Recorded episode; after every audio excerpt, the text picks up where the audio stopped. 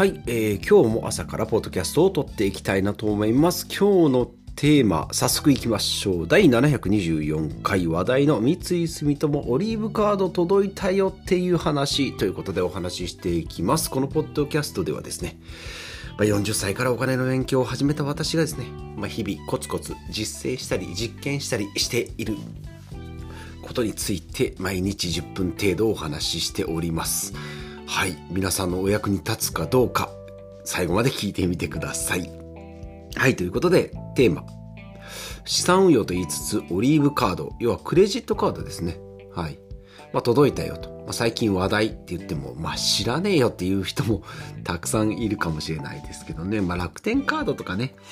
なんか、うん、ん JCB とか、ビザカードとか、そういうのは聞いたことあるよって。三井住友、オリーブカード。三井住友って何？銀行と。はい、正解です。で、オリーブカード。なんだと。オリーブ色の色をしたカードなんですけど、要は三井住友銀行とですね、まあ、が、クレジットカード出したよっていうことですね。はい。まあ、それが、まあ、ポイント結構いろいろ貯まるんで使ってみたらあ、作ってみたらいいですよっていうのをいろんなところから聞いたので作ってみましたというお話で、ございます。はい。まあいろんなね、経済圏、楽天経済圏もありますしね、PayPay 経済圏とか、うん、どうだろう。あと、まあ LINE とか、えっ、ー、と、ドコモ、au とかですね。そういった、うん、キャリア、えっ、ー、と、スマホ、電話会社、電気が、電話会社か。キャリア系の経済圏があったり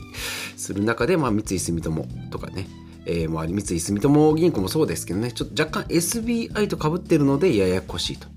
いうことなんですが、まあ、それについても今日お話ししていきたいなと思います。早速結論で、三井住友オリーブカードですけど、正直まだまだ情報不足ですね。もうちょっとカードは作ってみました。銀行も作ってみましたが、なんか V ポイントカードはもともとね、SBI 証券とか、SBI、えー、住信、違うな。三井住友ナンバーレスカードっていうのを作って、まあ、これの法人カードも作ってあるのになんでまた新たにオリーブカードを作ったっていう謎のまままだ来ております。なので V ポイントの連携とかね。うんなんか三井住友ナンバーレスカードは SBI ネット銀行なのに三井住友オリーブカードは三井住友銀行という、まあ、今更実店舗。実店舗銀行ですね。はい。一応オリーブアッシュ支店っていうですね、まあ、架空の、まあ、多分店はないだろうなという支店名になっております。がやっぱりちょっとこう使い心地としてはまた実店舗のネットバンキングの感じですね。だからまあ SBI ネット、住信 SBI ネット銀行、セブンイレブンで下ろせるとか、まあ楽天銀行もそうですけどね。やっぱりネット銀行がめちゃめちゃセキュリティがまあやや、うん、ややこしくない。実店舗のネットバンキングはなんかもう南京錠が2、3個かかってるような感じ。うん、ネットバンキングはなんかピピッというなんかタッチ決済でガチャってドアが開く。まあ、そんなイメージでございます。はい。まだ入り口のところですが3分以上経過しております。ちょっと今日も情報が多くなりそうなので気をつけていきたいなと思います。皆さんどうですかねクレジットカード。まあ、どれを使えばいいのって思ってます。よね、普通は。で、まあ今持ってたらそんなに、まあ持ってない学生とかだとね、うん、クレジットカード欲しいなとかって言って、じゃあどれにしよう、楽天カードにしようってなるんですけど、まあまあそこそこ大人30代、40代、50代になってくればですね、クレジットカードも持っておりますので、新たに、うん、作ろうっていうのはよほどメリットがないと、うん、作らないなと思うんですけど、まあ、ネットバンキングと、うん、クレジットカードでおすすめでいけば楽天ですよね。で、今までだと SBI の、えー、住信 SBI ネット銀行と、三井住友ナンバーレスカード。若干名前がこう楽天みたいにね、一元化されてないっていうところがちょっとややこしいというか、把握しにくいんですけど。はい。そんな感じでさらに三井住友のウェーブカードが出てきたよと。いうことで、まあ、そのうちね、がっつりなんかもう SBI なのか三井住友なのかね、もうそっちに統一していただきたいなと思うんですけど、まだ移行期なので、その辺がまだよく分かってないということですね。で、まあ、おすすめな今回のカードおすすめの人は、三井住友ナンバーレスカードを持っていなくて、三井住友銀行の口座を持ってるよっていうですね、私とは真逆の人ですね。なので私はですね、えー、おすすめの人には入らないんですけど、とりあえず作ってみようという好奇心だけで作ってみました。はい。で、ポイントとしては、この今回の三井住友 Olive カード、クレジットカードですね。それと三井住友銀行という口座ですね。で、この口座開設が必須なので、もう銀行口座これ以上作りたくねえよと。もういらねえよと。なんか通帳だとか、なんか銀行口座とか、なんか番号とかカードとかいろいろややこしいっていう人は作らない方がいいです。それプラス Olive Pay ってフレキシブルペイっていうですね、なんかこうキャッシュレス決済ですね。もう PayPay がこれだけ席巻してる中ですね、今更 Olive Pay ということで、まあ、一時期トヨタペイとかですね、なんかユニクロペイとかなんかいろいろありまして、ちょっとずつちょっとずつ使ってはみたものの、やっぱり PayPay が一番使い勝手がいいということで、はい。まあ、ポイント還元がね、最初のキャンペーンなんですごいお得なんですよね。デビット払い。デビット払いってあんましないですけどね。銀行口座から即時落ちるやつですね。銀行口座の分。だから使い、使いすぎ防止にはいいらしいんですけどね。銀行口座に100万円しかなかったらデビットカードでは100万円以上は使えないという。クレジットカードだとね、後でリボ払いだなんだって言って、こう、支払いをこうちょろまかすことによってなんか今だけ金持ちになった感じになるっていう使い方もできるんですけどデビットカードはそういうわけにはいきませんと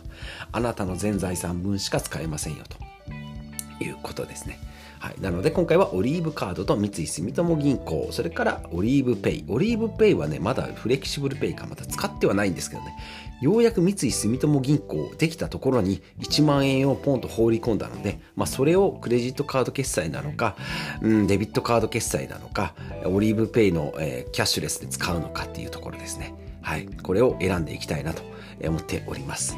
はい、なので、まあ、デビット払いだと0.5%、ポイント払いだと、ポイント払いでもポイントがつくんですね。もう地獄のループですね。ポイントが溜まってどうしようかなって1万ポイント使いました。さらに0.25%、250円分、えー、250円分ポイントがつきますよって言ったらもうずっとポイント生活ですね。はい。いうことです。ということで、以上。んあんまりこう、まあ情報詰め詰めだとね、疲れちゃうんですけど、一応そんな感じで私は作ってみましたよということですね。はい。個人的な意見としては、SBI 証券と住信 SBI ネット銀行と重複してるので、まあ、それだけでいいんじゃないかな。まあ、今から持ってない人っていうのはいいかなと思いますけど、まあ、それでもね、楽天カード、楽天銀行、楽天証券みたいに、こう、シームレスな感じに、うん、やっていけるのは、そっちの方が、うん、楽天経済系の方が楽かな。まあもちろんポイントがね、買い、悪、悪い方にね、うん、なんかシフトしてきてるっていうのは否めないですけど、まあそれでも楽天経済圏はまだまだ使い勝手がいいんじゃないかな。まあ、ポイントだけ重視するんであれば、SB スミシンの今回のね、オリーブカードの V ポイント経済圏って言うんですかね。まあ、あえて言うとしたら、まあ、いいかなと思います。はい。ね、あと、まあね、まあ楽天も楽天ペイが全然普及してないんでね。で、キャッシュレスだと PayPay。じゃあ PayPay カードは普及してるのかってそうでもないし。ってなると、キャッシュレスは PayPay。うん、証券会社は SBI。うん、で、えっ、ー、と、銀行はなんだ住信 SBI か。うん、ってなってくると、楽天経済圏は何も入ってないけど、トータル、全部2位だけど、トータルすると1位みたいな。そんな感じになってんじゃないかなと思います。まあ、キャッシュレスもね、ビザ、えっ、ー、と、三井住友ナンバーレスのビザタッチっていうのを一時期やってみましたけど、本当もうクレジットカードがまず、え Visa、マスター、JCB みたいなブランドがありますよね。まあ、アメックス、アメリカンエクスプレスみたいなのもありますし、さらにカードに ID と ID とかクイックペイとかもついてますよね。これ何ってなって、まあ、 iD はね、えっ、ー、と、ガラケーの時に一時期お財布携帯で、えー、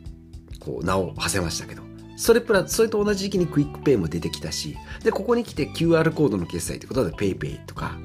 えー、LINEPay とか、楽天ペイとか出てきました。ってなってきて、さらに、えー、ビザタッチとか、マスターコンタクトって言って、クレジットカードでピッてタッチするっていうね。で、iPhone の中にも入ってるし、で、これもう全部使い分けろってって、まあ無理ですよね。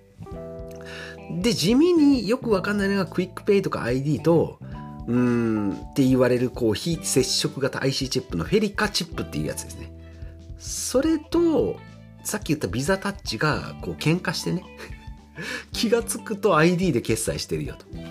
ビザタッチで使えば5%返ってくるのに、レシート見たら ID になってましたよっていうのが、去年私がありましたけどね。はいまあ、その幼なじみと一緒にねこれは ID だこれはビザタッチだっていうのをいろいろ言い合った言い合ったっていうか別に喧嘩したわけじゃないですけどこれが成功したこれが失敗したとかっていうのを話してたっていうのを今思い出しましたけどね。はい、なのでクイックペイと ID と、それからビザタッチマスターコンタクト、それから QR コード決済、さらには今回はその QR コード決済のお仲間に、えっ、ー、と、